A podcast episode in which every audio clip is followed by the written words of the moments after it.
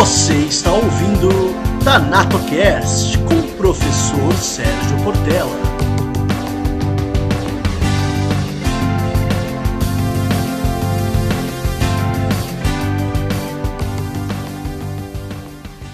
Fala galera das ciências mortuárias, tudo bem? Aqui professor Sérgio Portela na área pelo TanatoCast e hoje vamos falar de 10 perguntas e respostas sobre a cremação, ok? Rola o som e a gente já se fala.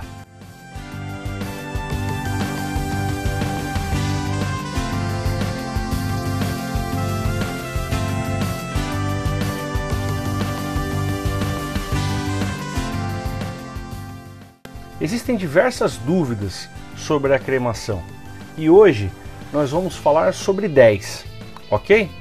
Então vamos lá. Primeira, existem situações em que o corpo não pode ser cremado? Sim, existe sim. No caso de morte violenta, homicídio, suicídio ou acidente, o que acontece? O juiz ele vai precisar dar uma autorização para que essa cremação ocorra, tá? E não somente isso, a família ela vai precisar também pegar uma declaração do médico legista e do delegado não se opondo à cremação. Então vejam, existem três profissionais aí, três autoridades que precisam dar documentações à família, tá? Para que a cremação possa ocorrer.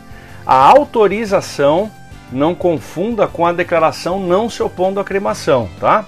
Então são dois documentos aí. A autorização judicial, isso é feito pelo juiz, isso é emitido pelo juiz, tá?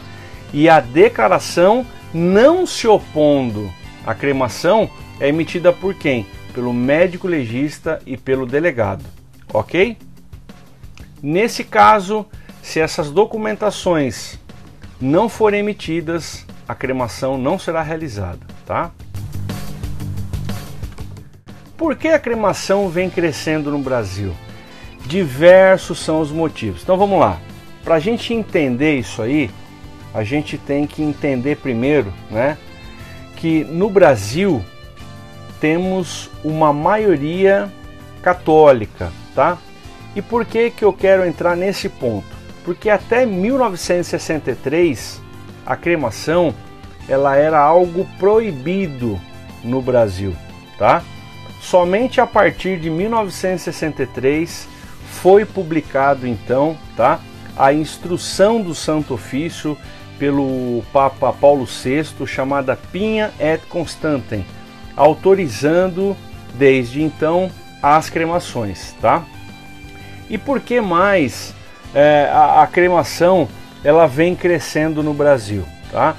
Olha, as pessoas elas têm um acesso rápido à informação agora, então elas conseguem é, saber, por exemplo, dos benefícios que a cremação traz, né?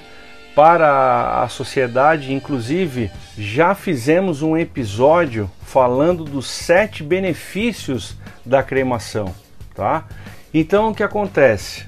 Esse acesso rápido à informação permite que as pessoas conheçam os benefícios da cremação e acabem então optando por esse tipo de despedida do corpo. E não somente isso, existe também por parte da sociedade né, é, alguns tabus, algumas crenças que vêm caindo. Por exemplo, imaginar que a cremação é algo mais caro do que a inumação e com acesso à informação as pessoas estão descobrindo que cremar é, custa muito menos do que inumar e diversos outros benefícios. Então, já pegando um gancho com a dúvida anterior, é verdade que cremar é mais caro que enterrar? Não, na realidade é justamente o contrário. Enterrar é mais caro do que cremar. Por quê? Olha, se a gente levar em conta o valor de compra de um jazigo, a gente já vai começar a ver que a inumação ela custa muito mais caro. Por exemplo, um jazigo no cemitério parque, esses cemitérios que tem esse gramado bem batido, eles parecem um parque mesmo, né? Custa aí no mínimo 15, 20 mil reais. Então você já começa desembolsando por aí. Depois você tem que ver também a taxa de manutenção do jazigo. Você tem, para inumar, você tem a taxa é, de sepultamento, você vai ter depois a taxa de exumação do corpo. Então por aí você começa a ver todas essas taxas aí que deixam a inumação muito mais cara do que a cremação. A cremação não, você vai pagar a cremação em si, é, que gira em torno aí de 2.500 a 4.500, 5.000 reais uma cremação. Depois que você vai fazer, você pode espargir essa cinza, você pode é, deixar a cinza então que vai estar ali dentro do invólucro, pôr numa urna cinerária e guardar na tua casa, não é? Ou de repente alugar um columbário, né? E guardar essas cinzas. Mas é, vocês vejam que a inumação ela tem um gasto muito superior ao da cremação. Então, não é verdade que a cremação ela é mais cara do que inumar, ok? Existem religiões que não permitem a cremação? Sim, existem sim. Algumas religiões, como por exemplo é, o judaísmo, não é? O islamismo, não permitem a cremação. Tá? É, o candomblé também não permite a cremação. Agora, dentro do judaísmo existe uma explicação para isso. Ah, por quê que, no, que o judaísmo não permite a cremação? Então, vocês vejam que é, vamos voltar lá no Holocausto e lembrar o seguinte, que Hitler, o que, que ele fazia? Ele mandava né, os judeus, os judeus iam para a câmara de gás e depois esses corpos eles eram queimados. Então, por uma questão simbólica, os judeus não cremam seus corpos, tá? Agora, a maioria das religiões cristãs, elas permitem a cremação, como por exemplo o catolicismo, o protestantismo, o espiritismo, o umbandismo, não é? E existem também algumas religiões orientais que permitem a cremação, como por exemplo o budismo e o hinduísmo. Agora é importante falar que dentre essas religiões cristãs que permitem a cremação, nós temos aí o espiritismo que pede 72 horas para que a cremação ocorra. Por quê? Porque na realidade eles acreditam que o espírito leve esse tempo para se desencarnar. Quinta dúvida: o corpo é cremado durante a cerimônia de despedida? Não. Na cerimônia de despedida, o cerimonialista inicia falando dos pontos principais da vida do falecido ou da falecida, tá? Então, o que, que o cerimonialista vai falar ali? Vai falar o nome da pessoa, a naturalidade dela, o ano de nascimento, a idade, o nome do cônjuge e dos filhos, é lógico, caso seja casado e tenha filhos, tá? Vai falar também da profissão, dos hobbies e por aí vai, tá? Aí em seguida vai ser apresentado o que? Vídeos e fotos no telão do anfiteatro do crematório, tá? Que vai relembrar então toda a trajetória de vida e logo após a cerimônia, né? Logo após o corpo então ele vai descer para uma espécie de um elevador, tá?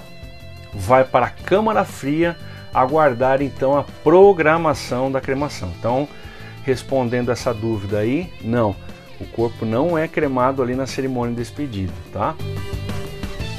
Restos mortais podem ser cremados? Sim, pode sim, tá? Se os ossos já estiverem no ossuário ou logo após a exumação, os restos mortais eles podem sim ser direcionados ao crematório para que então os profissionais possam realizar a cremação, tá bom? Vamos então aqui para a sétima dúvida. É preciso deixar alguma documentação em vida sobre a vontade em ser cremado?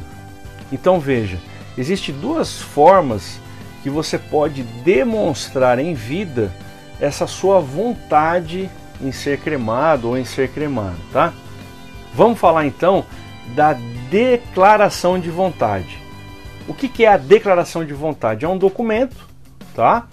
Onde você vai assinar acompanhado de mais três testemunhas você vai reconhecer firma dessas assinaturas e vai levar ao cartório de registro. E ali vai ser registrado essa documentação, tá? É interessante, eu sempre digo também que a pessoa, após registrar, deve fazer cópias dessa declaração e deixar com pessoas próximas de sua confiança. Então, por exemplo, você tem lá a tua esposa ou teu marido, deixa uma cópia lá, né, com a esposa com o marido, deixa com o filho, deixa com um tio, tá? Isso é importante. E por que que isso é importante, gente? Então veja, pode ocorrer de você estar tá casado e o teu marido não concordar com a cremação, tá? E aí o que, que vai acontecer? Você vai fazer essa declaração de vontade, só que a hora que você vier a, a óbito, o que, que vai acontecer? Esse teu companheiro pode levar o seu corpo à inumação, tá? Ele pode enterrar o seu corpo e não ser cremado. Então é por isso que é interessante você deixar cópias com pessoas próximas, porque essa pessoa ela pode muito bem chegar no momento ali no crematório, tá? E reivindicar essa cremação, porque ela vai ter aquele, aquela cópia ali, é lógico, né? Sempre fazer uma cópia autenticada, tá? Uma outra forma de você é, demonstrar em vida que quer ser cremado é justamente fazer a manifestação da vontade. Então, uma coisa é a declaração da vontade, tá? Declaração da vontade, que é o que? Que é a documentação. E tem a manifestação da vontade. Como que ocorre a manifestação da vontade? Ah, é, verbalmente. Então você chega ali para o seu, pro seu marido, para sua esposa, ou para o seu filho, ou para o seu pai, para sua mãe, e fala: Olha, eu quero ser cremado.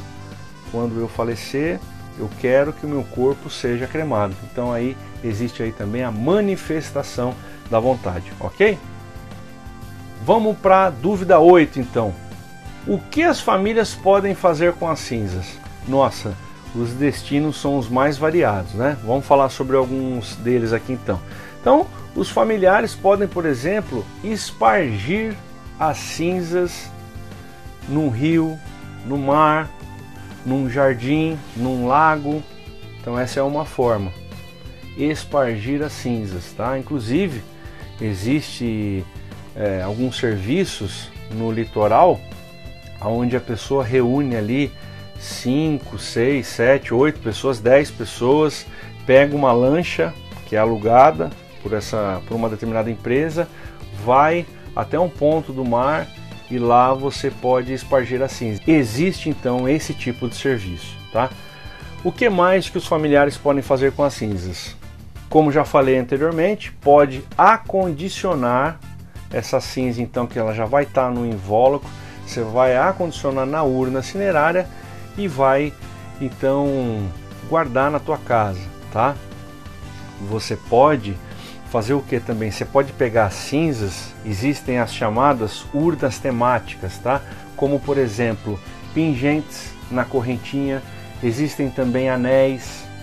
Então o que, que você pode fazer? Você pode pegar um pouquinho dessas cinzas, colocar em anéis e distribuir entre os familiares. Você pode colocar um pouquinho dessas cinzas no pingente também, distribuir vários pingentinhos entre os familiares. Então existe essa forma também.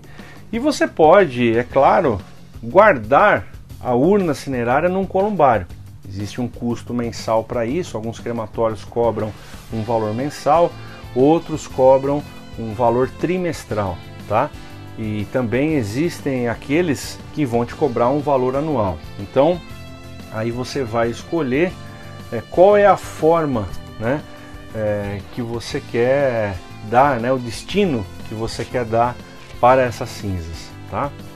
Outra pergunta: afinal, quem são os profissionais que trabalham dentro do crematório e quanto ganha cada um deles? Então nós temos os funcionários do setor administrativo e os funcionários do setor operacional. Quem é que trabalha no setor administrativo? O coordenador, o assistente e o atendente. E quem trabalha no setor operacional? O motorista e o operador de forno, tá? Quanto ganha esses profissionais? Então vamos lá. O coordenador, ele é o profissional responsável pela gestão do crematório. Então ele tem que cuidar da sua equipe, que é feita de quem? Dos assistentes, atendentes, motoristas e operadores de forno, tá? Quanto que vai ganhar um profissional desse? Aproximadamente 5 mil reais, tá? O assistente. O assistente, ele é a pessoa que está ali, que faz o atendimento à família também, ele pode fazer esse primeiro atendimento, pode ocorrer, tá? E ele é a pessoa que vai cuidar do que também? Vai cuidar do velório, de como vai ser, né, todo o trâmite desse velório. Ele vai trabalhar naquela questão da edição de vídeos e fotos para que seja passado no, no, no cerimonial de despedida, tá certo? E ele pode também, assim como o coordenador, que é o coordenador que é o responsável, é o mestre de cerimônias, né? Em subir ao púlpito e dar início à cerimônia de despedida. Mas o assistente também pode fazer é, essa função, também pode exercer essa função na falta do coordenador. Tá? Quanto ganha um assistente? De R$ 2.200 a 2.800 reais. É claro né, que esses valores eles podem mudar de crematório para crematório, de cidade para cidade, de estado para estado, tá bom? E o atendente, o próprio nome diz, aquele que vai atender, né, que está ali no, de frente, né, é aquela pessoa que está no corpo a corpo com a família ali, que vai dar o primeiro atendimento, que vai pegar toda a documentação para que a cremação possa então ocorrer. Quanto ganha esse profissional? Ganha em torno aí de 1.500 a 2.000 reais. Tá bom, pessoal? Última dúvida aqui dessas 10 que nós programamos para hoje. Existe curso para quem quer se qualificar para essa área? Sim, existe sim, tá? É, normalmente esses conteúdos eles vão abordar não só a parte burocrática, que eu falo que é a parte de documentação, a parte técnica também, que é como se portar frente à família para atendê-la nesse momento de luto, mas vão aprender também sobre oratória, porque é muito importante a pessoa estar preparada para subir ao púlpito e dar início ao cerimonial de despedida, ok, pessoal? Então, hoje ficamos por aqui, falamos sobre essas 10 dúvidas que as pessoas têm sobre a cremação e até os próximos aí TanatoCasts. Um forte abraço, pessoal, e até mais. Valeu, tchau, tchau.